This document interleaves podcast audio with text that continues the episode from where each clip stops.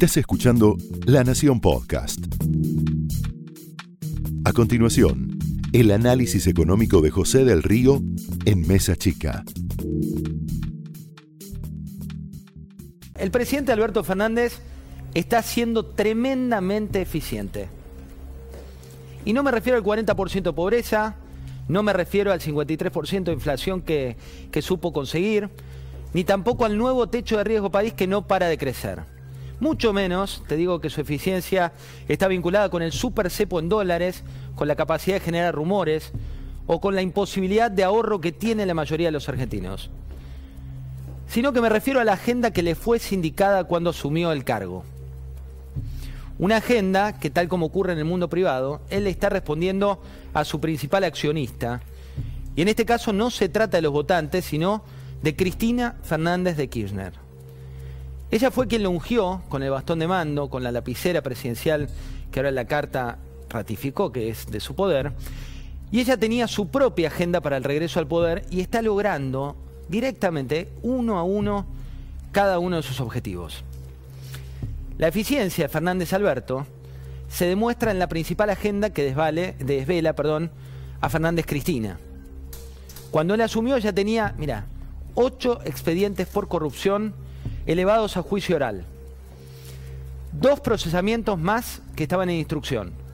Cinco pedidos de prisiones preventivas. Pasaron solo 24 meses de gestión albertista. No llegan todavía 24 meses exactos y con la pandemia mediante, ella solo tiene cuatro causas elevadas a la instancia del debate oral.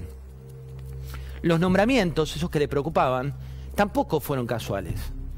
Cuando vos haces el raconto, llegó Carlos Zanini a la Procuración General, o también llegó la kirchnerista Fernanda Raberta al frente del ANSES.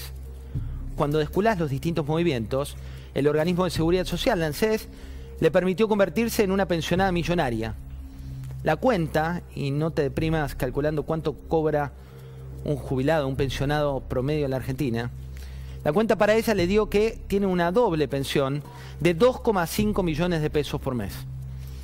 Para ello, el organismo se corrió del juicio iniciado por el cobro de esas pensiones honoríficas. Acá sí vale un poco el apero Macri, porque había sido durante el gobierno de Macri cuando se le obligó a optar por una de las dos, justamente diciendo que 2,5 millones de pesos no tenían que ver con la realidad de un exfuncionario. También la Oficina Anticorrupción, que se supone investiga, la bendijo en una velocidad récord. No la querellaron más en Los Sauces, no la querellaron más en Otesur. El organismo que dijo no debían ser acusadores porque eran negocios entre privados. ¿Sabes qué se investigaba? Lavado de dinero, o presunto lavado de dinero, de quien era una exfuncionario. Pero tampoco eso importó y también ahí el casillero estuvo cubierto. También hay otros 19 expedientes revisando donde están acusados exfuncionarios kirchneristas que ya no están. Salieron de la escena. La UIF, la Unidad de Investigaciones Financieras, no apeló a los sobreseimientos, se retiró de varios casos de corrupción. La FIP, que lidera Mercedes Marco del Pont, dio por concluida la Dirección de Integridad Institucional, puso fin a resoluciones sobre transparencias que habían sido dictadas durante el gobierno anterior y dicen que todos somos iguales ante la ley. Pero estos sobreseguimientos devenidos en impunidad están a la orden del día. El primero fue en abril, acordate, la Cámara de Casación que dijo que no había delito en el dólar futuro. Después la causa del pacto con Irán. Y ahora, hace poco, con el voto disidente de la jueza Adriana Paliotti, la sobreseyeron junto a sus hijos en dos de los casos principales, Otesur y Los Sauces.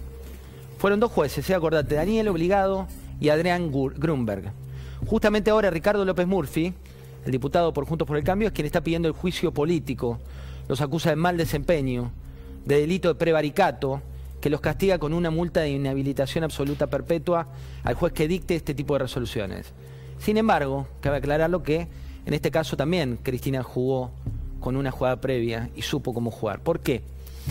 Porque en definitiva no va a salir ese juicio político. ¿Y por qué no va a salir ese juicio político? Ese juicio político no va a salir porque lo que está ocurriendo concretamente es que no tienen la mayoría en este caso para llevarlo adelante.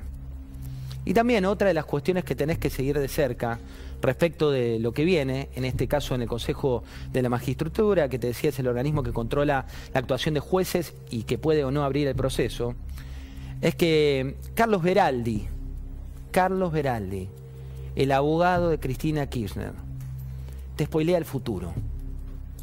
Se refirió a la causa de los cuadernos, una causa que en la Nación seguimos muy de cerca, no solo porque es el mayor símbolo de la corrupción K, no solo por los cientos de arrepentidos, no solo porque las denuncias quedaron claras, no solo porque la corrupción era explícita. ¿Qué dijo Beraldi? Que se va a caer. Y me quedo con eso. Si se caen estas causas, se caen los valores, si se cae la palabra, si se cae la transparencia, se cae la idea madre de una república en la que todos somos iguales ante la ley. O al menos deberíamos serlo. Esto fue el análisis económico de José del Río en Mesa Chica, un podcast exclusivo de La Nación. Escucha todos los programas de La Nación Podcast en www.lanacion.com.ar. Suscríbete para no perderte ningún episodio. Estamos en Spotify, Apple Podcast, Google Podcast y en tu reproductor de podcast favorito. Seguí escuchando La Nación Podcast.